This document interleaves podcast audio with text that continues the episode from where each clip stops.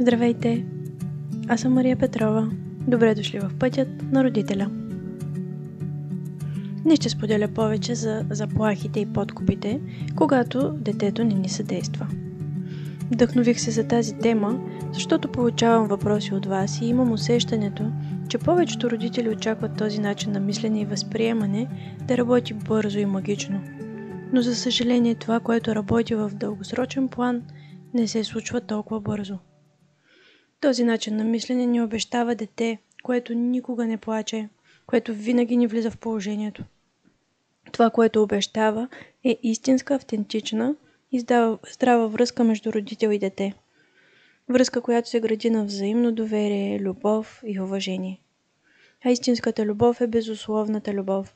Едва ли някой родител би отговорил с не на въпроса обичаш ли детето си. Но какво означава наистина да обичаш някого? Без условия. Само за това, което е той самият. Не само когато прави каквото искаме, а и в предизвикателствата и трудностите. За жалост много често, когато нещата, нещата не вървят по план и детето не прави това, което искаме, родителите прибягват към заплахи. Щом не правиш това, няма да излизаш навън. Или подкупи. Ако ми помогнеш да подредим, ще ти дам още едно парче шоколад. Така сме научени да действаме. Това работи много бързо. Така показваме нашия контрол. Даже съм чувала, че ако не искаш детето да ти се качи на главата, е важно да го накажеш. Иначе как ще разбере кое е правилно и кое е, не е? Но този начин на дисциплиниране ще накара детето да си мисли единствено какво ще загубя, ако направя това, когато заплашваме, или какво ще получа, ако направя това, когато подкупваме. А ние няма да постигнем целта си да разбере детето кое е правилно и кое не е. То ще мисли единствено за последствията от действието си, а не за самото действие. Така възпитаваме хора, които могат да мислят и решават в зависимост от хората, които имат власт над тях. През 2015 изследователи от Хонконгския университет и Нью Йоркския университет изследват 9 годишни в много бедна част от Индия. Целта им била да стимулират децата да ходят на училище, защото имало много слабо присъствие. Използвали метода с наградата. Казвали, че ако идват на училище поне 32 дни, от общо 38, ще получат нещо. По време на този период присъствието се подобрило, но след това отново спаднало. Дори по-слабо, отколкото преди да започнат. Така е, защото по този начин насърчават външната мотивация в детето. Ще постъпя последния начин, за да получа нещо в замяна. Но ако искаме детето да се влияе от вътрешната мотивация, тогава ще внимаваме как постъпваме във всеки момент. Хубав или не толкова. Спокоен или изнервен. Как още вредят наказанията и подкупите? Едно от най-важните неща според мен е, че променят връзката между родител и дете. Трудно мога да си представя как можем да градим доверие към един към друг, ако се осланяме на нашата сила и изобретателност, за да се случи така както искаме. Понякога бесилието е един голям мотиватор да накажем. Просто не знаем какво друго да направим. Спомням се в моето детство, често имахме спор с мама за миенето на чиниите. Аз трябваше да ги мия, но почти винаги се съпротивлявах до последно. Време е да измиеш чиниите, казваше мама.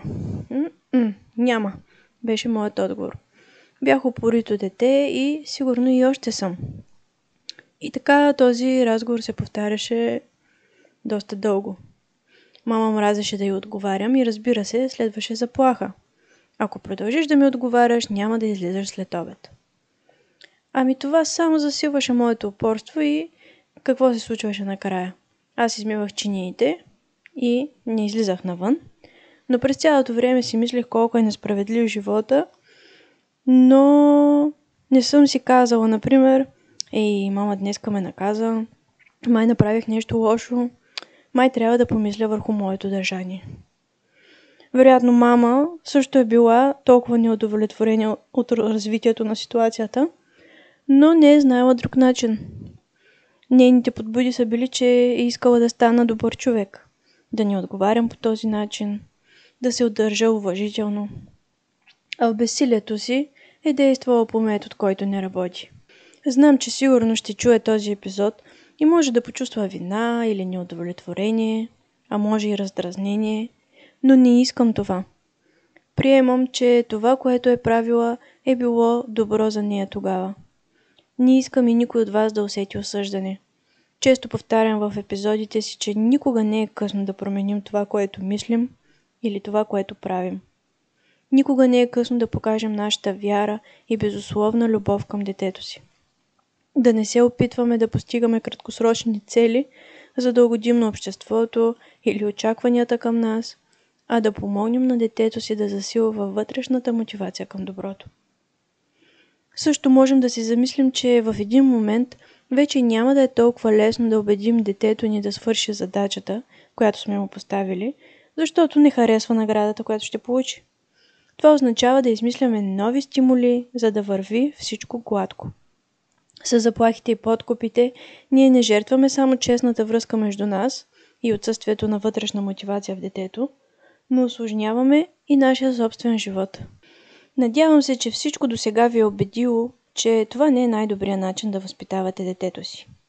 Но какво помага? Какво вместо заплахите? Какво вместо това да му предложа нещо хубаво, за да направи както искам? Или за да го науча на нещо добро? Не знам дали ще ви хареса, но според мен всичко се свежда до едно. Да поставим граници. Колкото по-рано, толкова по-добре. Много често стигаме до желание да накажем, когато вече ситуацията е излязла извън контрол. Например, вашето две годишно дете е отворило шкафа с обувки. Виждате го, но не го спирате веднага. То започва да вади обувки на земята. Казвате си, окей, хайде нека да ги разгледа.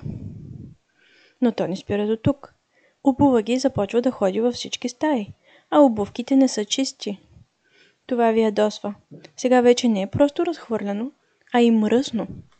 Нареждате му, ги, нареждате му да ги прибере. Но това, което в момента прави детето, е много интересно и е нормално да иска да продължи. Това ви ядосва още повече. И първото нещо, което ви хрумва е ако не ги прибереш веднага, няма да... Или ако ги прибереш бързо, ще ти дам да... Не искам да довършвам изреченията. Ето тук разбирам безсилието на родителите. Ако поставим граница още с отварянето на шкафа и кажем О, да, тук са обувките. Знам, че харесваш да ги разглеждаш. Скоро ще ги подреждам и ще те извикам да ми помагаш. Но сега не мога да ти оставя да отвориш този шкаф. Обувките са мръсни. Всъщност, хайде да отидем направо в другата стая. Така поставям граница, зачитам интереса, но не позволявам да се случи това, което не искам. Наскоро родител ми писа ситуация и мисля, че би била добър пример за онагледяване. Детето й много обича да играе с вода. Тя го е оставила на мивката да играе, но в един момент и се е наложил да ползва мивката и тогава детето е избухнало с плач. Тя му казва, само за малко искам да измия този тиган, после пак ще играеш. Но не, никакво разбиране, сълзи и плач. За да помогне в този момент, тя е пуснала музика, за да разсее детето си, защото знае, че обича да усилва музиката. И всичко спряло. В този пример няма подкуп или наказание, но има разсейване. Това е пак вид награда. Пускам музиката, за да спреш да плачеш. Или да ме оставиш да си свърша работата. Понякога ежедневието ни е много напрегнато и искаме просто да свърши този неприятен и труден момент. Разбирам този родител и начина по който е действал, но можем да се справим и по-добре. Какво е важно? Първо, да се запитаме всъщност на какво искам да науча детето си. Ако искам да направя нещо бързо, което ще подейства веднага, но само в моя полза и вероятно не в полза на нашата връзка и драмата ще спре, може би ще направя точно както е поступил този родител. Ще се опитам да го разсея, за да успокоя детето или да му предложа нещо, за да спре да плаче. Ако искам да науча детето си, че има моменти, в които не винаги се случва точно както иска и е окей да е разочарован, тогава в момента, в който му казвам, че мивката ми трябва и той избухне, ще кажа Ах, колко интересна игра имаше как се забавляваше с водата. Неприятно е да бъдеш прекъсван. Много съжалявам, но мивката ми трябва сега. Сам ли ще слезеш или да ти помогна? И най-вероятно ще трябва да му помогна. Ако, да, ако продължава да плаче, бих допълнила съвсем спокойно, докато си върша работата. Ох, да. Неприятно е да бъдеш прекъсван от това, което правиш. Разбирам защо си разстроен. Така валидирам неговите чувства и приемам напълно всичко, което се случва. Всичките му чувства. Да, може да плаче, може да падне на земята, да се тръжка, да вика. Виждала съм, си, виждала съм го в работата си като учител в детска градина и особено често го наблюдавам вкъщи. Но знам, че това е здравословно.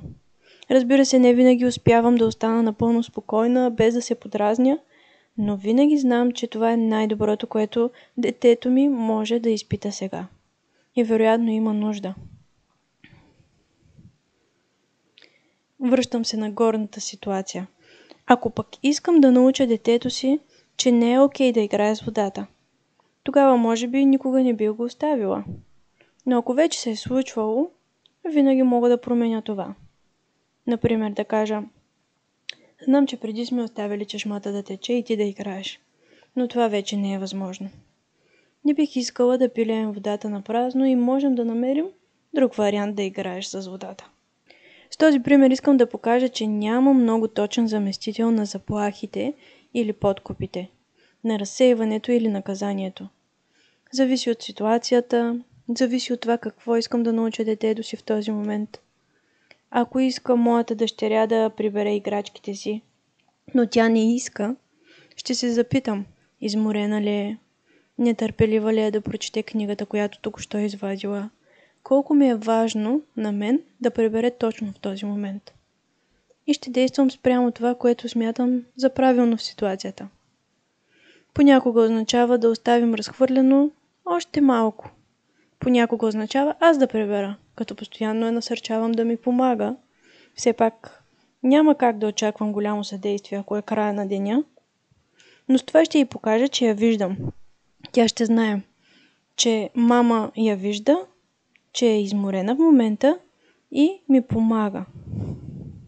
Всъщност нещо, което много помага в такава ситуация е валидиране. Да кажа, о, ти сега си много изморена и може би искаш да ти помогна да преберем. В повечето случаи това е да.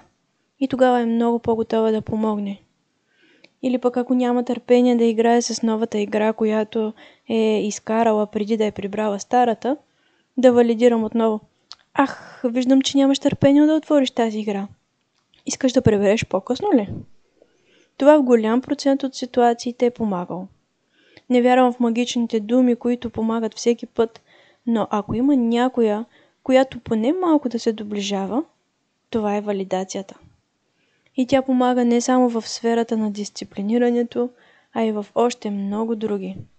Дори може да се направи цял епизод само за това. И така, ако трябва да обобщя, заплахите и подкупите са краткосрочна моментна помощ.